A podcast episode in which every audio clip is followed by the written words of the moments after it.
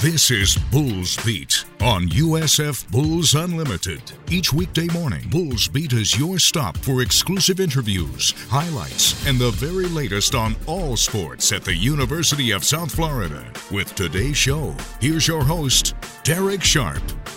Golf, Golesh, and great stuff from baseball, except it wasn't in a win. Still a lot of dramatic highlights. We'll have those for you in our second block. The Bulls lose to North Florida. That's six in a row for the Ospreys over USF, but it was a back and forth affair filled with dramatic moments, some well hit balls that got caught at the wall, and some replays at the end that were close calls, obviously. And the Bulls go back into conference play tomorrow.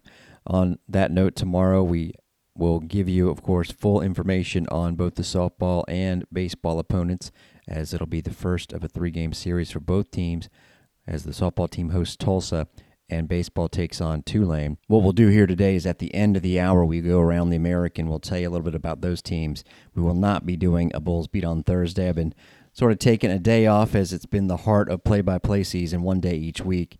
And since that day, I will really be trying to focus my attention on the opponents and making sure we're well informed for the broadcast.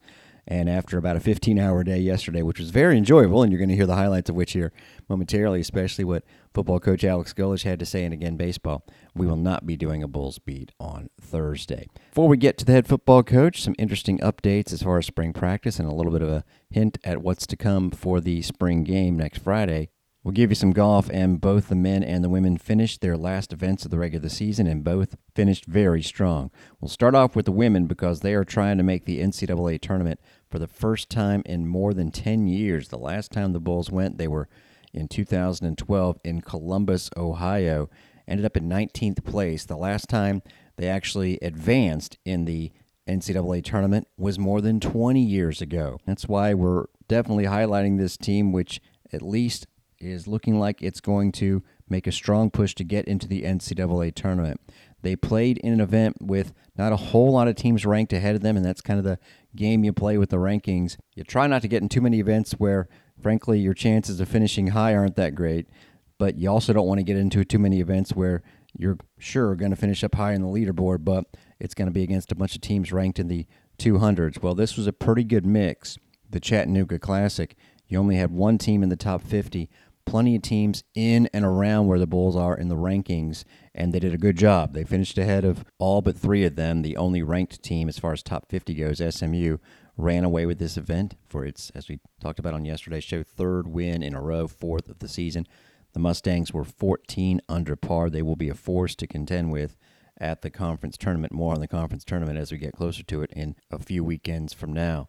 Xavier was second at six over, then Augusta at nine over, and the Bulls fourth place alone at 11 over par, and that's no small thing. They entered the day in sixth. They were midway through their final round in the seventh spot, and at the very end of the round, they were tied with Notre Dame for fourth. Well, Notre Dame, again, back to the whole rankings thing, came in 89th. Minnesota, which was ahead of the Bulls for a little bit, came in 61st, while the Bulls were 57th. So a big deal that they finished where they did. And their six under par was the second best score in that final round. The Bulls ended up 11 over, but again, six under on the final day when they needed to finish strong. That's called clutching up. Melanie Green had an eagle on the 18th hole, actually a tap in eagle on a 500 yard hole. Then she actually finished on the sixth with a bogey, but she had birdied three of her four before that, and that shot her up to, again, a 468 round and top 15 finish, one over par. The big news was Leo, Leonor Medeiros, who was one of the more popular student athletes in any sport. And oh, yeah, she played her best golf as a bull with their very first top 10 finish. She finished one under par, birdied three of her last six holes after she had been, of course, two over par for her round. Also in the final round, Bulls got a solid one under par from Juliana Camargo, her best round of the event, and finally an even par from Lauren Heinlein. They both finished at seven over par for the event, but again, saved their best rounds for last. Medeiros was very consistent 74, 71, 71. First time she's been the top scorer for the Bulls. She started this season not in the starting lineup, or at least in the spring, MG, Melanie Green finished 74, 75, 68, tied for 14th. Then it was Camargo and Heinlein, both, as I mentioned, seven over par tied for 31st. You know, the Bulls' Alize Vidal, along with Green, made the NCAA tournament last year as individuals. Vidal at, well, there's this connection again, Kennesaw State. Her score actually only counted in one of the three rounds, so it could have even been a better result, but really Medeiros kind of picked up the slack, and that's what it's all about. Head coach Erica Brennan said the back nine was electric, and the Bulls were feeding off one another and lighting it up. They got just enough red numbers there at the end, while their nearest competitors, Notre Dame and Minnesota, for example, Notre Dame, for each golfer on their last handful of holes, no birdies, one double bogey compared to the Bulls. mentioned MG's bogey, but again, everybody as it was coming down to their last five holes, she had three birdies in that stretch. Camargo dumped one in. Heinlein birdied three of her last six holes, and Medeiros three of her last five. That's what you need. Next up for the Bulls, the AAC tournament. We will get the updated computer rankings, let you know where they are, hopefully closer to the top 50, and talk to Coach Brennan and some of the individuals on the team. We'll plan that for next week. Same thing with men's golf, which finished in second place. We told you yesterday how really for stuff that's more important than golf, you were hoping that Chattanooga would win a personal tragedy that the head coach who was not with the Mocs is going through.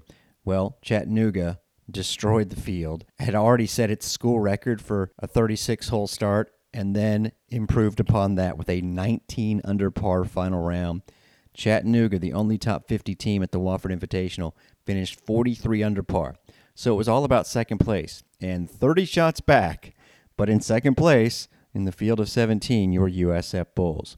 They shot a 9 under, and two golfers had their best rounds as Bulls. Sam Nicholson in his fourth year, Eagle, five birdies, no bogeys, 7 under, 64. Also in his best performance as a Bull freshman from Sweden, Nino Palmquist, a 3 under par. Both those individuals finished in the top 10 Nicholson, 9 under par again, 7 under on Tuesday. Fourth place, Palmquist, 6 under par, tied for 6. The winner, kind of going away once again, Chattanooga, had John Houck at 17 under and Paul Conroy at 15 under.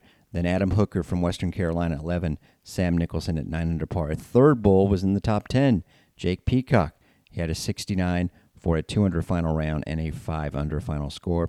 The Bulls, again, well off the lead, but they shot 9 under in the final round. The two teams that finished right underneath them were 5 under and 6 under for their final day. And only one other school in the field finished even under par for the whole event. So 13 under was a very solid showing. Now, just being honest, we gave you the women's golf situation as far as the tournament they were in. A lot of teams in the 70s and 80s range. In this one, a lot of teams ranked outside of the top 100. So it is not going to help Bulls as far as their ranking goes. They are still going to have to win the AAC tournament, and that is their next event. It's two and a half weeks away. They are hosting it, so more on that again as we get closer to the event. Hey, we're getting closer to the spring football game. Yesterday, we had a nice session with head coach Alex Golesh. First of all, a general update. Had a scrimmage on Saturday, uh, went about 102 plays, went really well in terms of, of how they attacked it. Went through pregame for the first time, what a countdown to kickoff looks like, pregame looks like, and I thought it was actually as smooth as anything could have gone. Had about 300 recruits there. It was it was really really a good day Saturday. Beat up a little bit at certain spots. Uh, would love to get healthy um, for going into the spring game. I think we'll still be a little bit beat up at certain spots, so we'll see what that looks like next Friday. But excited for practice 10 today. Um, we've got got a shells practice today a little bit of situational football. We'll have an indoor practice tomorrow, um, all red zone work, and then we'll scrimmage again Friday morning.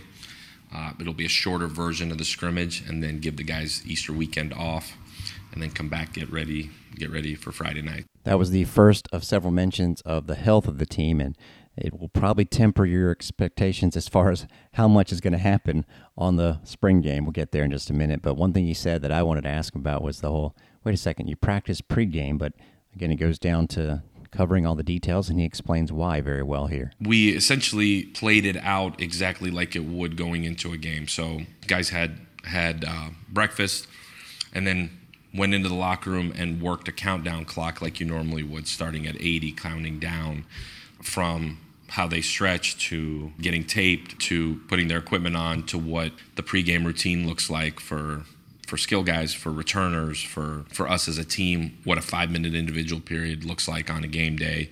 Um, to us throwing a little bit of seven on seven team, and then uh, how we would bring it up and go into the locker room. So essentially, we'll get that three times this spring, and then we'll get it three times in the fall, and then obviously we'll kick it off in Bowling Green, Kentucky. Not so much the practice of it looking right as much as just like anything else you're doing, you want to take any pressure or any anxiety off the kids for when it actually matters. So to me, we'll do it essentially six times. That way, the kids don't have to think about it. Honestly, in a lot of ways, our coaches don't have to think about it. As with anything you're trying to do, especially the closer you get to game day, any anxiety or unknowing you want to take out. Anything we can control, let me control, such as travel, pregame, the ease of understanding what's what's expected. Um, that way, the only unknown is when you start playing ball, and and you're just trying to take anything that could add a stressor off. Definitely learned a lot from the coach about some of the reasons why they do what they do. Learned a lot about the phrase "be who you say you are." We'll save that for another time, but you're probably wanting to know more about the spring game. And again, because of the injuries, it could change the well, it could change the format. Originally, my thought was to try to get to a split squad scrimmage. I don't think numbers wise we'll be able to do that at certain spots, like wide out. Um, I think O line wise, I think it would be unhealthy to do that. So as of last week, my thought was to go OD, do some situational football, do some drives, and then do something fun competition wise, whether it's one on ones or or one on one pass or something fun that and uniquely different. As I think we'll see next Monday into Tuesday where we are health wise and then come up with the best plan. I want to use it as a practice. I also understand it's the first time anybody gets to see what we are. I said I think a lot of it will have to do with with health of where our guys are. Like anybody that's like dinged up, I'm I'm being really really cautious of to put somebody out there knowing that now we're 4 months out from the season trying to protect our, our guys too a little bit. Behind closed doors, you you're working through evaluations. I think when you get out there and there's actually you got to make some decisions on man, is it smart to this guy's a little bit banged up or really tight, whatever it may be. Like, do you really put him out there? And to me, the answer would be no. As someone who, along with Jim Lighthall and Joey Johnston, will be calling play-by-play next Friday on USF Bulls Unlimited. I was worried about, you know, maybe it being a screwy scoring system. It sounds like it's possible that we won't be keeping any score, but we'll learn probably early next week about all of that. And We'll pass it on to you in case you're coming to the game and can't listen to it because you're there, what the scoring system will be, if there is one. He did say that they're really looking to get more depth on the defensive line, starting to get there at linebacker, and are there in the secondary with a lot of productive individuals. And we also heard from Tramel Logan and Jalen Schuler. We'll give you some of those guys in our second segment. But more on the defense and why he brought in Todd Orlando. This is good. And also beginning with, you know, his evolution from being a fully offensive guy to now having to worry about that side of the ball as a head coach? My perspective of what defensive football has changed in a lot of ways since I started calling offense. You know, you you know what what gives you stress or what gives you problems offensively. Multiplicity is the first thing. Um, a defense that can be multiple. Um, and that doesn't necessarily mean you blitz every play, but can present different pictures about three down, four down, five up, pressure looks, not pressure looks, show pressure looks, get out of pressure looks, unique pressures. Um, those things t- that would stress you out trying to prepare a run game plan, a protection plan, because of the multiplicity of pictures you get. Just like what we do on offense in terms of using tempo to our advantage, you inevitably force defenses to be either stagnant or out of alignment. And so defensively, you want to force offenses to either be stagnant or leave people unblocked. Um, so that's the first thing. The second thing is is a third down package where where you can get get the defense off the field. Um, you got to create create negatives and you got to create sacks and you got to create turnovers. You got to get the ball back. Um, so a combination of multiplicity, uh, a havoc defense, as as it would be called, in terms of creating negatives, specifically on third down situational football, um, are the two things you're looking for. obviously uh, requirement would be to play really hard and obviously be sound. I think that's a given, but multiplicity and creating havoc plays is critically important. Todd's unique because I coached against Todd. I remember those weeks, and this is specifically when he was at Texas and, and I was at Iowa State. I remember those weeks of of, and this was three years of it, of man, you have no idea what's what's going to happen on any given play. Generally, you have an idea of how a defense is going to line up, and at the same time, defenses that are so multiple that they have, a lot of time they have no idea where they're supposed to be either, and you can create explosives that way. Like what was so unique about Todd's defense is that they're so multiple, but they're so sound. And one more quick one from the coach is he was answering a question about you know wanting to be able to roll out as many defensive guys as you can, especially in that front seven, especially on a hot day in, say, the month of September and maybe October in Florida. Yeah. Are you saying because it's hot? Is it going to be really hot in September? Really? Particularly get those noon games. The noon games suck. Amen, coach. After he was done, we also talked to a couple of members of the team. And at the end of the press conference, and I think he knew it was coming because you can definitely tell Alex Golesh is a very sharp individual, but also has a good sense of humor. I think he knew the details were coming that we could pass along to you in our second segment about what to look forward to outside of just the field of play. We'll also give you some highlights of a wild Tuesday night baseball game as well when Bulls Beat continues.